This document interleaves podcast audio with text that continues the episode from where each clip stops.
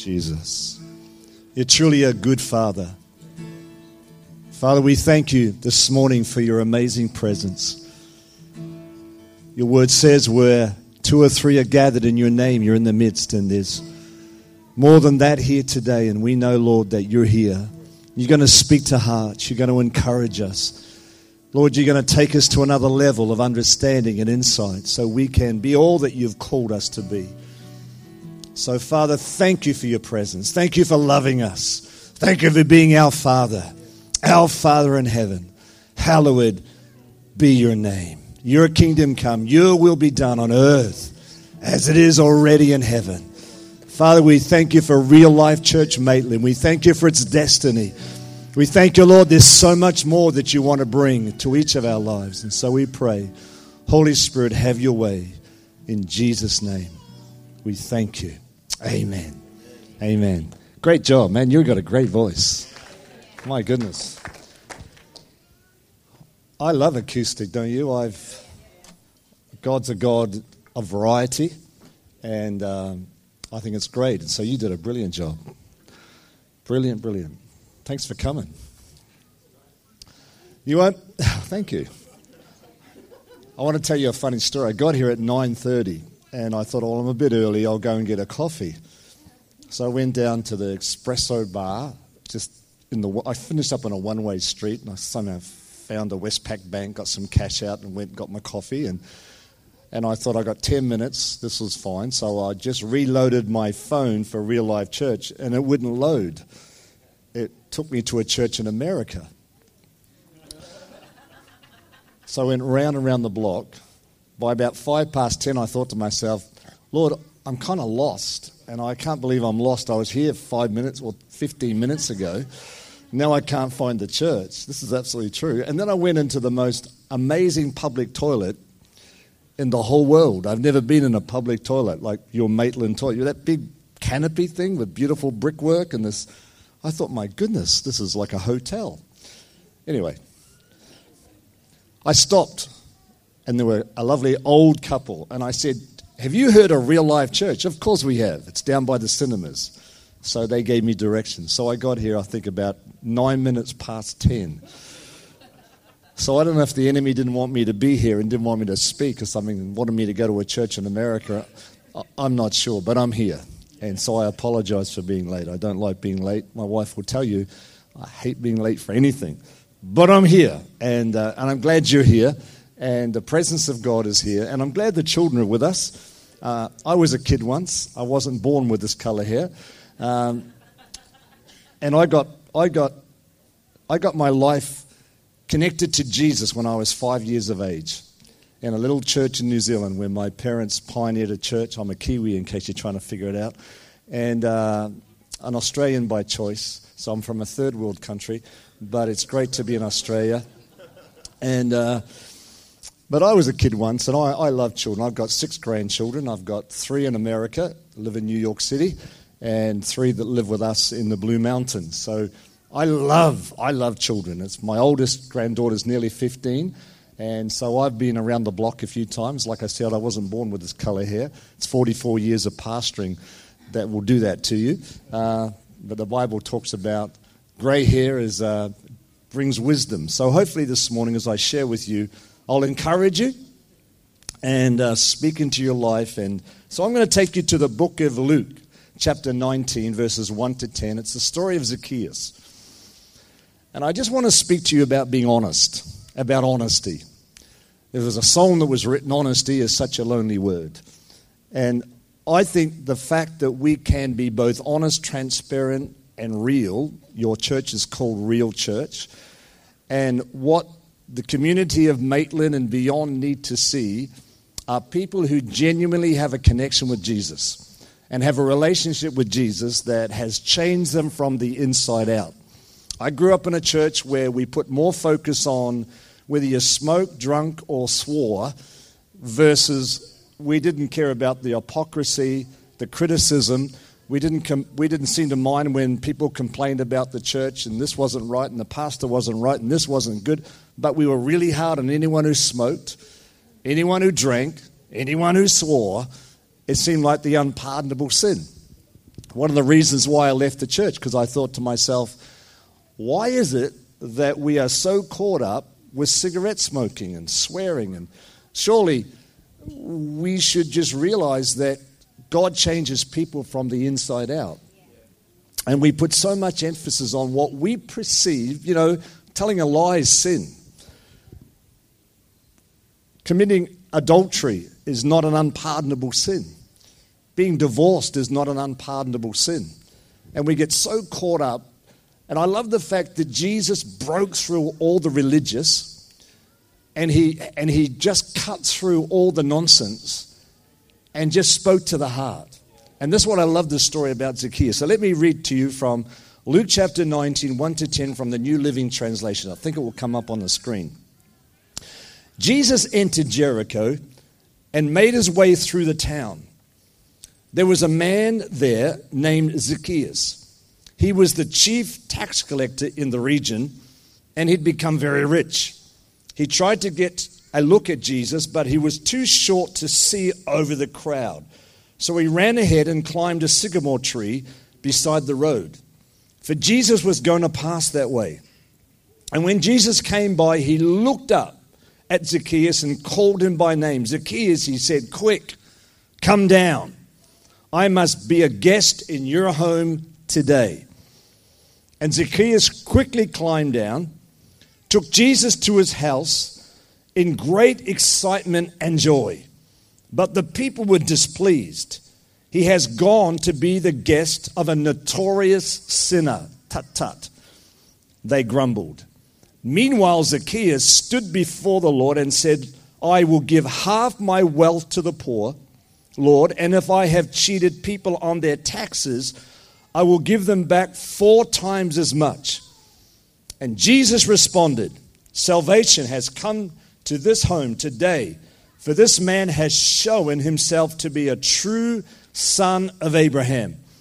For the Son of Man came to seek and save those who were lost. It's, an, it's a remarkable story, and it gives us an incredible insight into how Jesus loves people. Tax collectors were not very popular in this day, probably not very popular today. Who likes paying tax? None of us like paying tax, but it's part of life. Render to Caesar what is Caesar's, to God what is God's.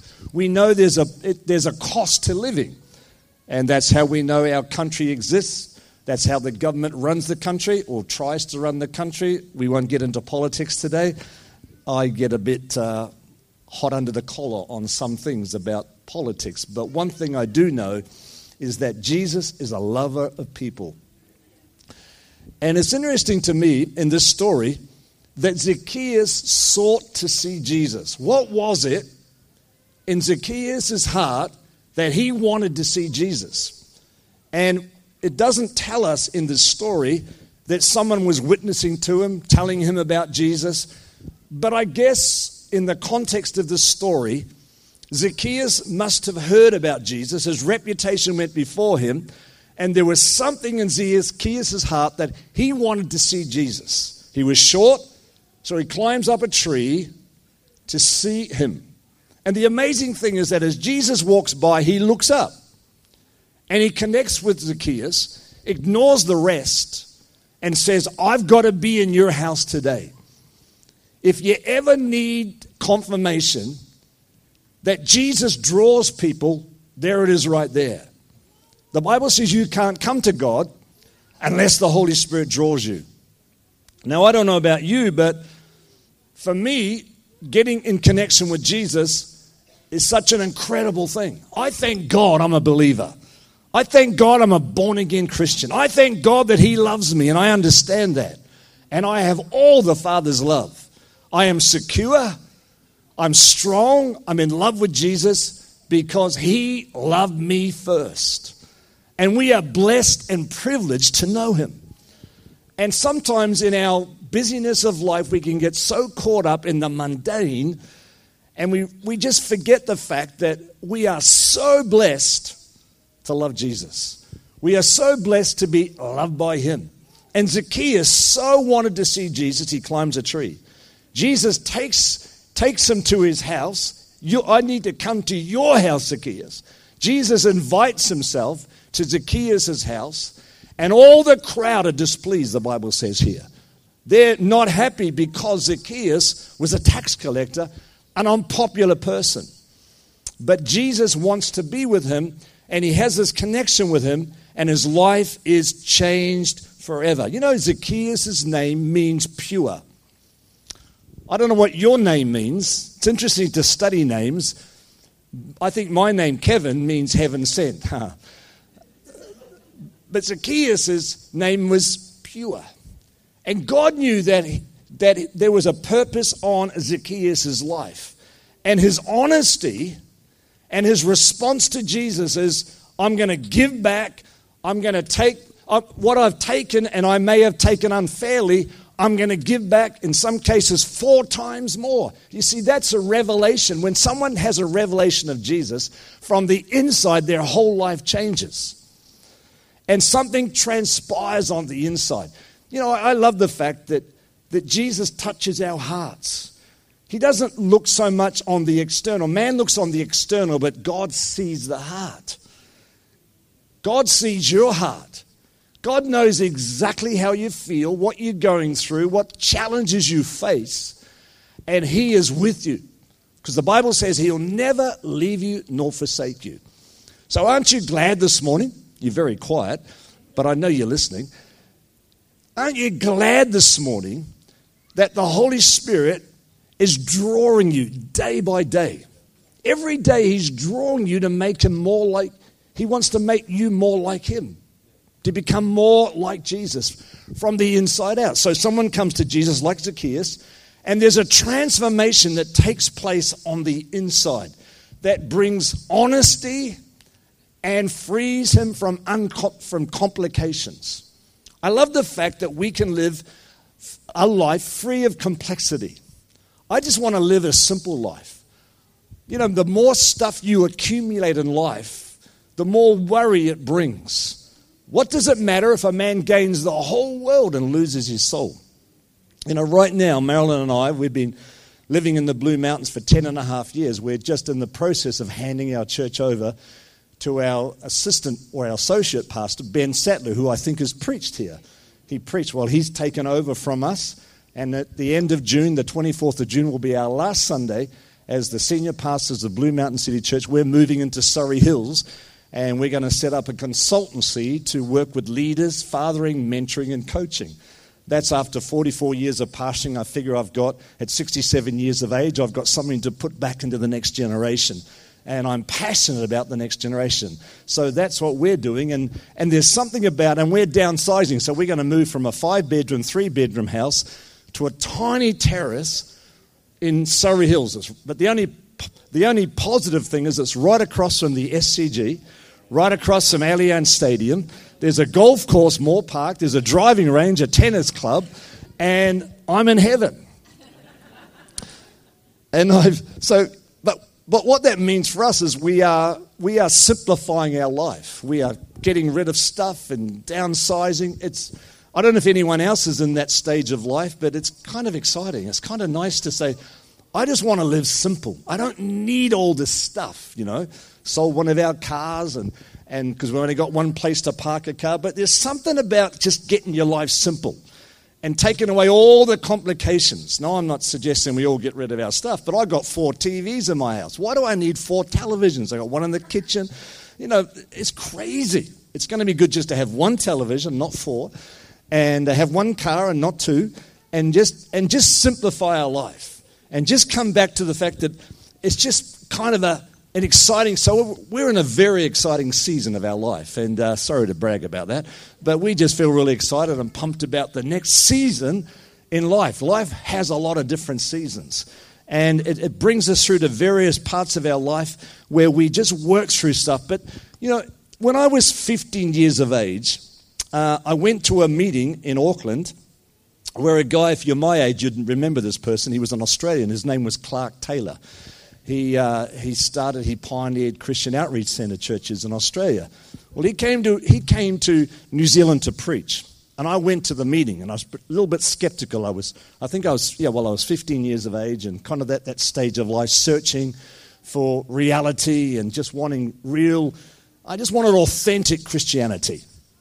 So I went to this meeting and I was watching him. He was praying for people and they were falling down. And I thought, I'm not going to fall down if he prays for me. I just think that's just people acting and just pretending. So I went up. At a certain point, he made an appeal for a certain category of people, and I thought, that's me. I need to go. I'm going to get prayed for. So I went up the front and I put one foot behind the other because there's no way in the world he's going to push me over. And so I braced myself. Well, the funny thing is, he never touched me. And I went crash on the floor. And I remember when I was laying on the floor, without him touching me, the Holy Spirit touched me, and I fell down. And uh, he, he went down the he went down the I could hear him praying for different people. And he came back to me, and in his rough way, he kicked me on the bottom of my foot like that. He went boot at the bat, on, on my shoe, and he said this to me: "The devil doesn't have to condemn you; you condemn yourself." Well, he was absolutely spot on. I was lacking in confidence. I was incredibly insecure. And I was just self condemning, full of self condemnation. And it had a real effect on my life. And it began a journey. It began a journey for me spiritually from moving out of self condemnation into self awareness. To realize that within myself, God had put something of something of eternal value, and He wanted to work in and through my life to bring about change. So, over those years after that, God began to develop and strengthen and put real strength on the inside where I became aware of who I was. And then I moved from Bible school in New Zealand to America, where I worked with drug addicts in New York City with a guy called David Wilkerson, Teen Challenge. And I went on this journey. And then I went to Scotland, and that's where I met my wife. And I arrived in Scotland one day and on a Saturday morning, and my cousin said to me, Tonight you'll meet your wife. That's an absolutely true story. And I met Marilyn, and six months later we got engaged, and then a year later we got married, and then we went to New Zealand, and we went on this incredible journey. But God God brought into that, from that one prayer of Clark Taylor, kicking me on the bottom of my shoe and saying, The devil doesn't have to condemn you, you condemn yourself. It took me on a journey of self awareness to understand myself, to know myself, to come to a point where I accepted who I was. And I wasn't going to be anybody else, I was just going to be myself. Because you can only be you, you can't be anybody else. And it's true with Zacchaeus. In this story, he discovered who he was by encountering Jesus. His life was transformed from the inside out. He understood himself, he became aware of himself, of the need that he had and the things he needed to change in his life, and he made those decisions. Now, the Bible doesn't mention Zacchaeus anymore. But I can only imagine that his life went from strength to strength. And it's the same for all of us when you encounter Jesus, like Zacchaeus encountered Jesus, we discover who we are and we begin a spiritual journey of awareness to bring us to a point where we can become complete in Him, lacking nothing. That we are, we are sufficient in the sense that God has given us all that we need. And we go on this incredible journey. I know I don't know where you are today. I don't know where and what age group you're at and, and, and how you're thinking and how you look at God and how you perceive God. But I want to tell you, God is a loving God. God is a gracious God. He's a forgiving God. He's a caring God. And it doesn't matter what hardship you go through, it doesn't matter what catastrophes you face. God will always love you. He'll never stop loving you. He cares so much about you and He wants to work on your heart from the inside out. So I want to give you six things this morning that I think will really help you. The first one is freedom from legalism. Let me take you to a scripture because I want to share on a few thoughts on the power of a clear conscience. The power of a clear conscience. And for Zacchaeus, he discovered by encountering Jesus that by putting things right, he could live an honest, upright life without complexity. He, by encountering Jesus, his conscience was made clear. And it's very powerful to live with a clear conscience. So let me give you the first one freedom from legalism. I'm going to give you six points and six scriptures. Hebrews chapter 9 and verse 13. Let me read this to you. Hebrews 9 13. It says, Under the old system, the blood of goats and bulls and the ashes of a young cow could cleanse people's bodies from ceremonial impurity. Verse 14. But just think how much more the blood of Christ will purify our consciences from sinful deeds so that we can worship the living God. So we can worship the living God. Living from the power of a clear conscience. The blood of Jesus, we just shared communion this morning. You just led us in communion. And the blood of Jesus cleanses us from all sin. There are so many people who live their lives with guilt. They live, they live full of guilt. They, they, they live their lives full of regret, if only.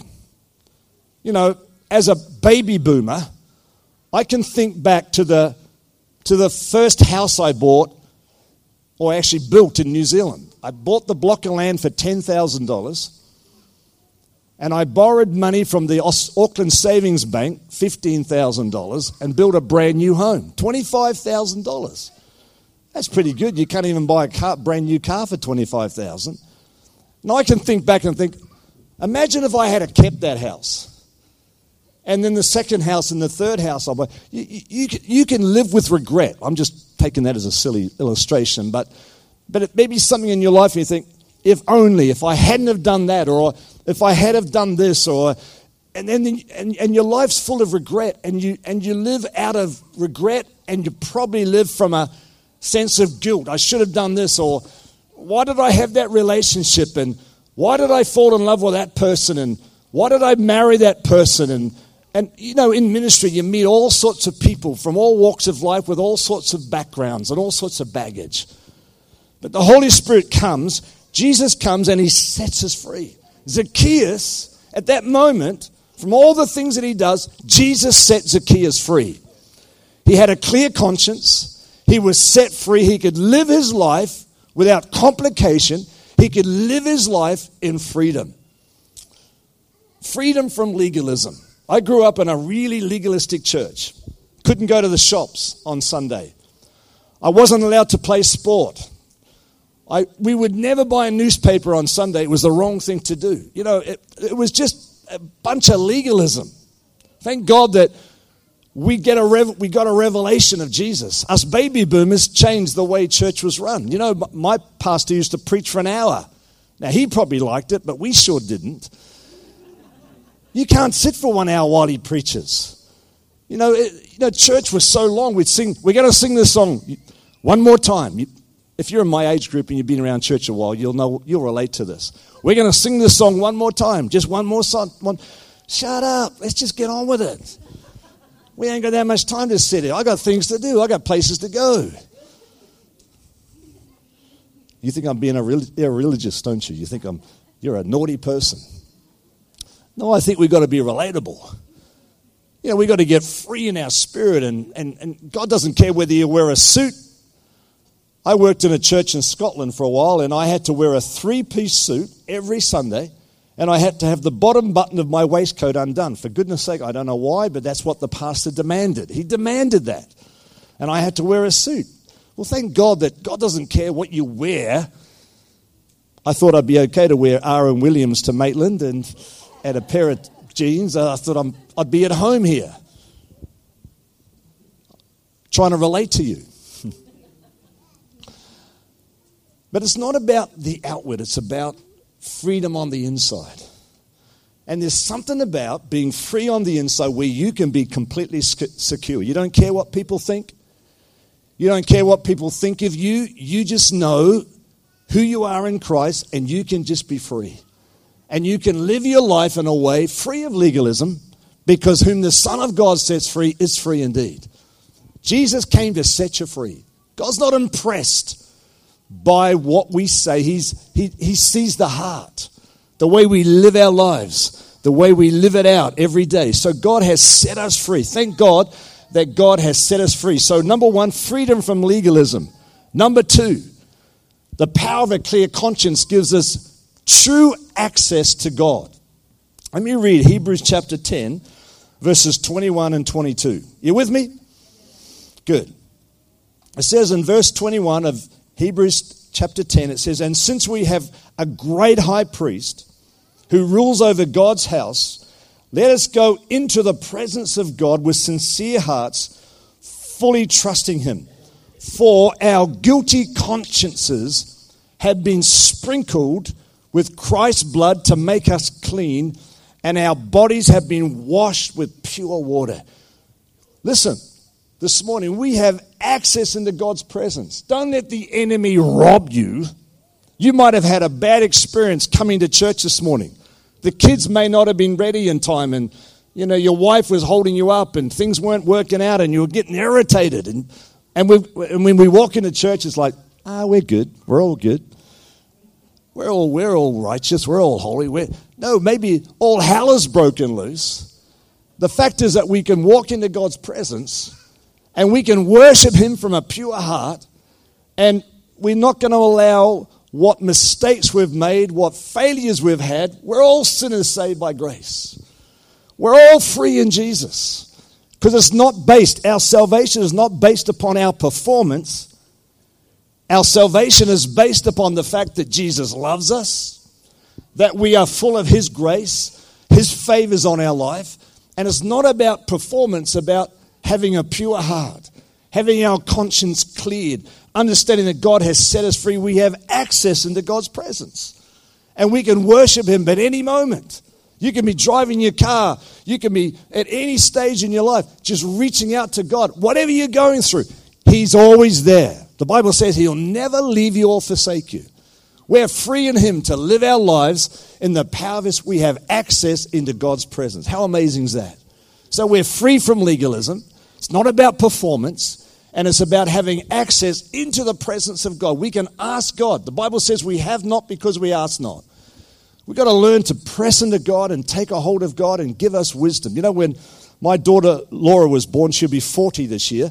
But when my daughter was born in 1978 in a hospital in Auckland, New Zealand, I got a card from a really good friend. Congratulations on the birth of Laura, and may God give you wisdom when she turns 13. I can't tell you how significant that was because when she turned 13, she turned into a monster. And I thought, my goodness, what's happened to this girl? Something has transpired. I've done something wrong. I haven't been living a right life. There must be sin in my life. All this stuff because my daughter's gone off the rails. People think like that, don't they? Have you heard people say, well, you're not getting healed because there's sin in your life? Who preaches that junk? It's absolute rubbish. You said that. I just quoted you. Rubbish. It's rubbish. It's not about that at all. So when I went through this journey with Laura from the ages of 13 to about 15 and a half, and I just loved her. I loved her. She was smoking cigarettes, she was rebellious at school, all kinds of things, getting tattoos, getting a tongue pierced. All this stuff went on. It was like a kind of a like a I don't know what it was, reaction to something. But I just loved her. I just kept on loving her. And Ma and I, I call Marilyn Ma, Ma and I just loved her. We just loved her through it. And you know, the fact is that she came through that experience and she came out the other side a better person. And now she pastors with her husband, Hillsong New York in New York City with Carl and Laura, pastor that, pastor that great church in New York. And I look at her and I think, man, thank God. You got through that period, you got through that season, you came out the other side, and uh, we learn a lot. I learn a lot. Learn a lot about God's grace. Learn a lot about God's forgiveness.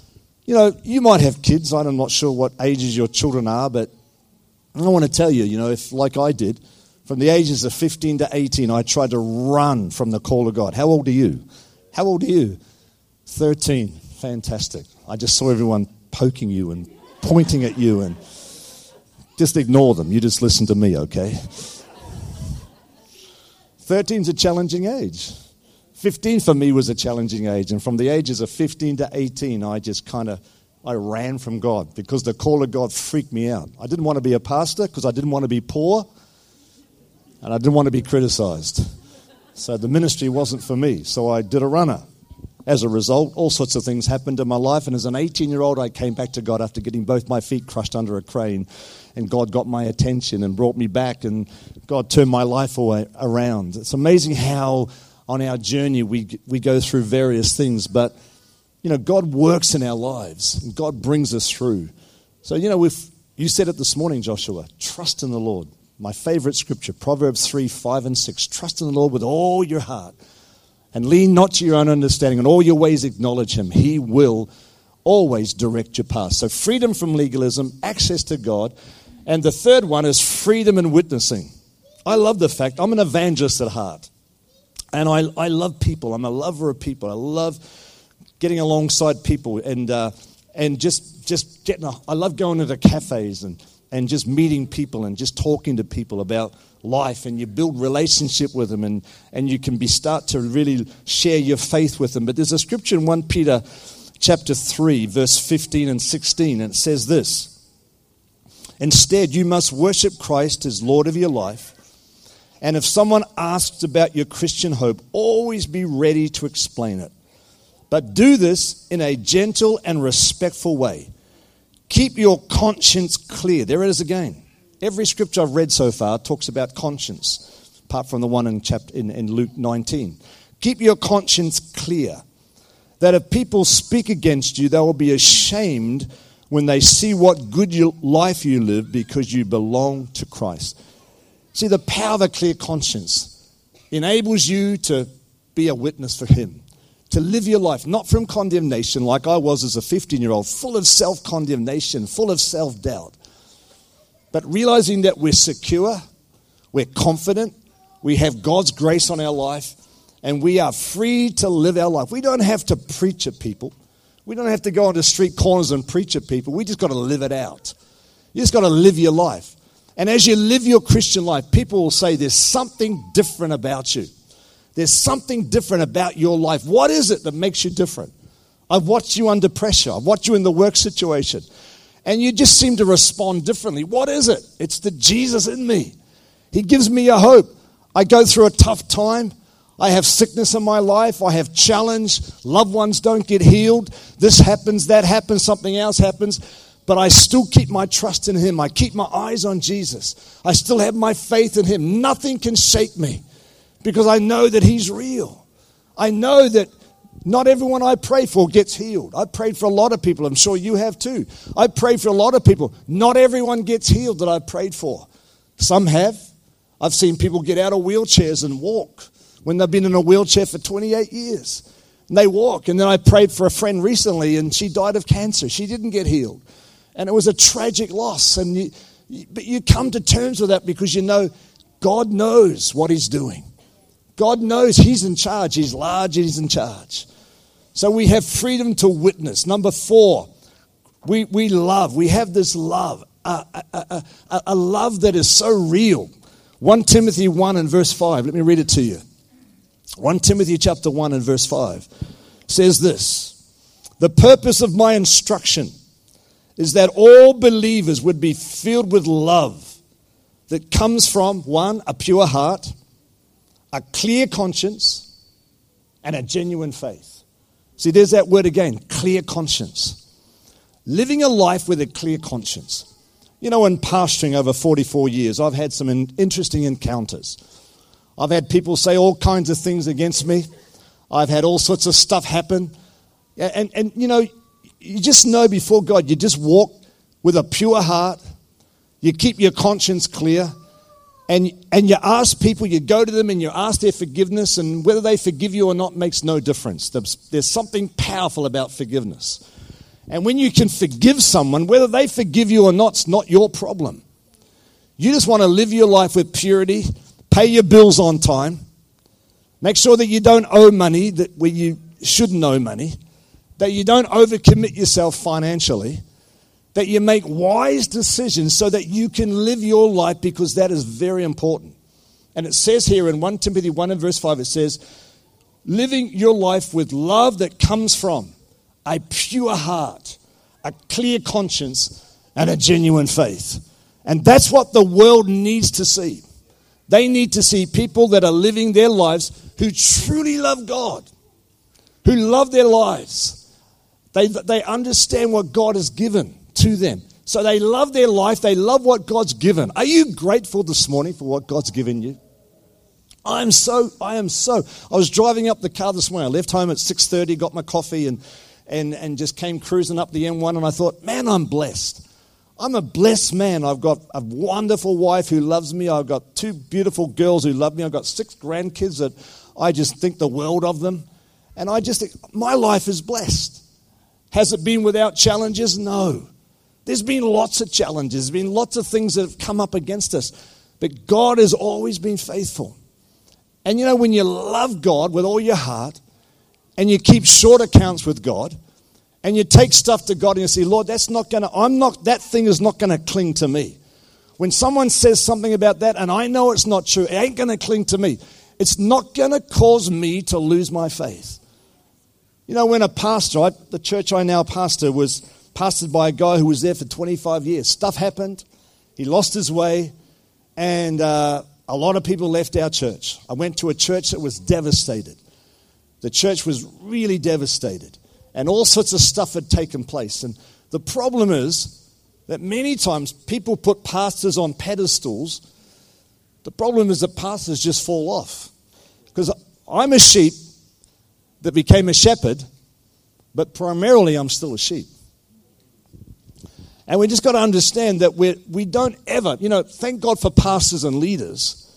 And we appreciate the fact that They've been put, pastors have been put, like a pastor Michael has been put over you guys to be your covering, to be your leader. But Michael's not directing you to look at him. Michael's directing you to look at him. Jesus. He's the builder of the church. And the church that I took on, the tragedy was that people looked too much to the leader because he was a strong leader, he was a dictatorial leader, and the day it was announced that he had fallen morally, sexually, 165 young adults walked out of our church. And to this day, they go nowhere. They got devastated by the fact that the guy who taught what he taught couldn't keep his own rules. And the tragedy is that, you know, we can build stuff around us, but we always want to point people to Jesus. We always point people to Jesus. I burned out in 97. I took three months off. I sat in my own church staring at a wall. I was pastoring a church on the Central Coast, been there for 18 years. And I sat in the back of our church and I stared at a wall because I was completely fried and burnt out. And I tell you, it's real. People say, oh, you Christians don't burn out. They do. Stuff happens. Stuff happens. But through it all, I grew and I developed and a guy called Ray Andrews was my counselor and helped me and brought me through it. And, and I came out the other side understanding myself better. You know, it's the tough times make you strong. The tough times do make you strong. And so thank God for tough times. And we don't like it, we don't enjoy it, but we're just keeping our eyes on Jesus. Love that comes from what? A pure heart, a clear conscience and a genuine faith. And your genuine faith, the understanding of Him, comes from all the stuff that happens to you. But within you gets a greater strength, a greater understanding of all that God has given to us. So, freedom from legalism, access to God, freedom of witnessing, a love that we love each other. We love God with all our heart. You know, I'm a second generation pastor. My father was a, de- my dad pastored churches, pioneered churches. But unfortunately, he fell morally, had multiple affairs, divorced my mother, and he was so hard on me as a teenager that I grew to hate him. And uh, one day, when I was driving in my car in New Zealand, I was living in Australia, but I took my family to New Zealand. And, my, and the Holy Spirit, as I was driving my car one day, said to me, You need to go to your father and get forgiveness. I didn't want to do that. It wasn't, I just didn't want to do it. I had too much hatred on my heart towards him because he was so hard on me and uh, accusing me of things that I wasn't doing, but he was doing them himself. And it, it kind of really played with my head. Anyway, long story short, I went to his house. I knocked on his door. By this stage, he's living with another woman. He opens the door, and I just fell into his arms and bawled my eyes out and got, and got, got set free. That, that day was very important to me. And I was able to get forgiveness and get things sorted with my dad, and then just not long after that, he passed away. And I got to speak at his funeral. And uh, it was, it, I, could, I could speak with it from a clear conscience. And I said, excuse this, I, I kind of called him a grumpy, use a swear word, grumpy.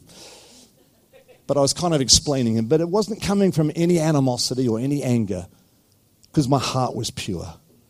My heart was clear. I'd, I'd put it right. But standing next to me was my younger brother who had not put it right with my dad. And to this day, this is like years ago, but to this day, my younger brother is still angry towards my father and won't go to church. And when his daughter got into trouble, he, my younger brother, blamed God for it. It's because, because he never dealt with the, own, the issues in his own heart.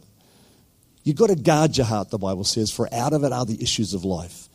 And we've got to guard our hearts. And so we've got to protect and make sure that we're taking care of ourselves and looking after ourselves. So, so important. Number five, I'm nearly done. You still with me? I Don't know how long I, don't know when I started. Number five, confidence in prayer. Oh, do you, understand how powerful prayer is? Like, it's something that's so simple and yet it's so powerful. Let me read a scripture to you. In 1 John chapter 3 and verses 21 and 22. I'm chucking a lot of stuff out to you, aren't I? 1 John chapter 3, 21 and 22. It says this Dear friends, if you don't feel guilty, we can come to God with bold confidence and verse 22 says, And we will receive from him whatever we ask because we obey him and we do the things that please him. We don't feel guilty. We can come to God with bold confidence. See, that's the power of a clear conscience.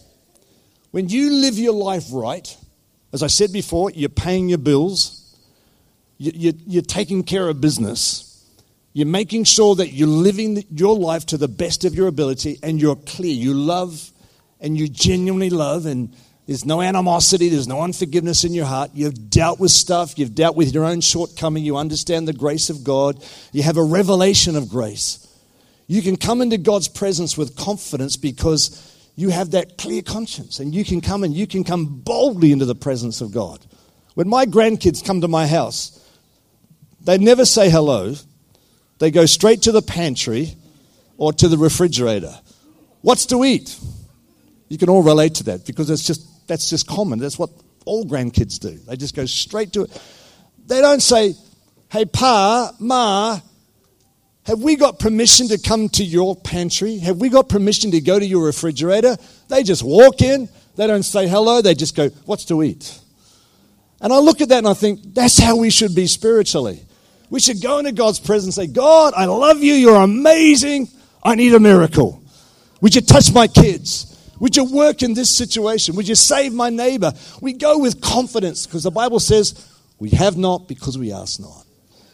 Let's never be afraid that God, God loves it when we come into his presence. And we ask boldly with confidence because he's got, he wants to answer our prayers. He wants to do supernatural things. You know, when Laura was uh, 13 years of age, she had a plantar wart on the bottom of her foot. And every night I'd always go into my girls and I'd kiss them goodnight and tell them a story and fool around with them. And, and uh, anyway, she said, Dad, I've got this thing on my bottom of my foot. I said, Yeah, that's a plantar wart. We could take you to the doctor tomorrow and he'll cut it out. Or we could pray right now and God could heal it. She said, I'll take the prayer. so we just simply prayed, Jesus, heal her. Next morning, gone, completely gone.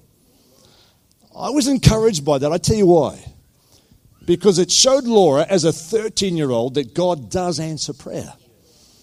And so I was encouraged that God heard our prayer. We prayed together, and God healed her. And I was so chuffed that God encouraged her by healing her of that plantar wart. And it brought a lot of encouragement to her when she was, like I said before, at 13, she was going through a difficult time. But even in her difficult time, God still healed her. And sometimes we think, well, God's angry at me. He's never angry at you. You know, this is happening in my life, and how could God hear me? And why would God even bother? Because God loves you. He'll never stop loving you. He's a gracious God. He's a kind God. He's a, an incredible God. And my final one is in the area of relationships integrity in relationships. 2 Corinthians chapter 1 and verse 12. This is all related to the power of a clear conscience. The power of a clear conscience. 2 Corinthians 1 and verse 12, it says this We can say with confidence and a clear conscience that we have lived with a, with, we have lived with a God given holiness and sincerity in all of our dealings. We have depended on God's grace, not on our own human wisdom. And relationships, when it comes to relationships, I think relationships are probably the greatest challenge in life. People fall in love and they fall out of love, and you know, neighbors have fights over all kinds of interesting things. Relationships are a challenging thing. But as believers, as Christians with clear conscience, we can have integrity in our relationships. We can build the most amazing marriages. We can build the most amazing families. The greatest church I'll ever pastor is my own family. So what if I build a big church? So what if I can be a great preacher and preach around the world? Big deal. The greatest challenge is that I can live in my own home. To love my wife as Christ loved the church. That's the challenge for every man. And wives, you need to pray for your husbands because the Bible says to love your wife as Christ loved the church. That is huge. We know how much Christ loved the church, and that's how we are to love our wives.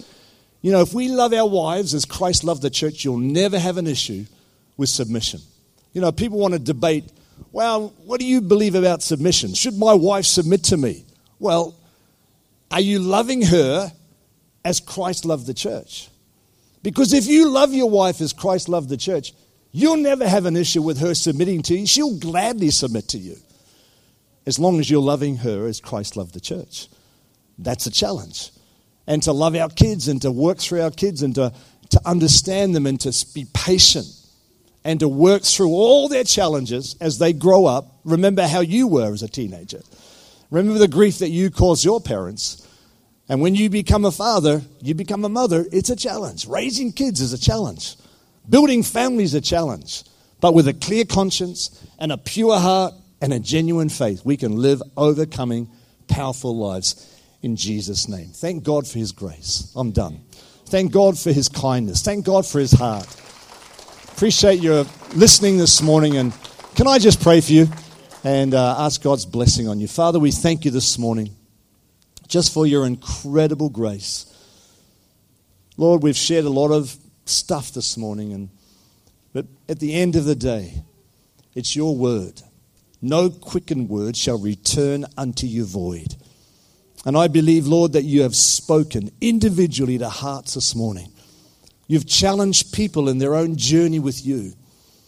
And I pray this morning that, Lord, as we walk it out, as we walk out our own salvation, work out our own salvation with fear and trembling, as we journey through life, Lord, as we walk through the journeys of life, the challenges of life, the thing that life throws up to us, the things that come our way, remind us of your grace of your kindness. It's your kindness that leads us to repentance always.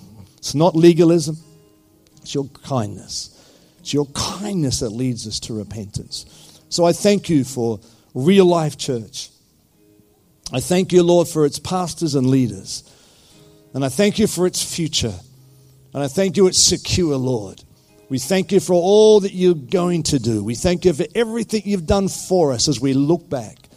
And as we look forward into the future, we thank you, Lord, for all that you're going to do. We, we just love you so much and we appreciate you. Confirm your word in our hearts as we live it out day by day. In Jesus' name we pray. Amen. Thanks, Josh. Thank you. Awesome. So just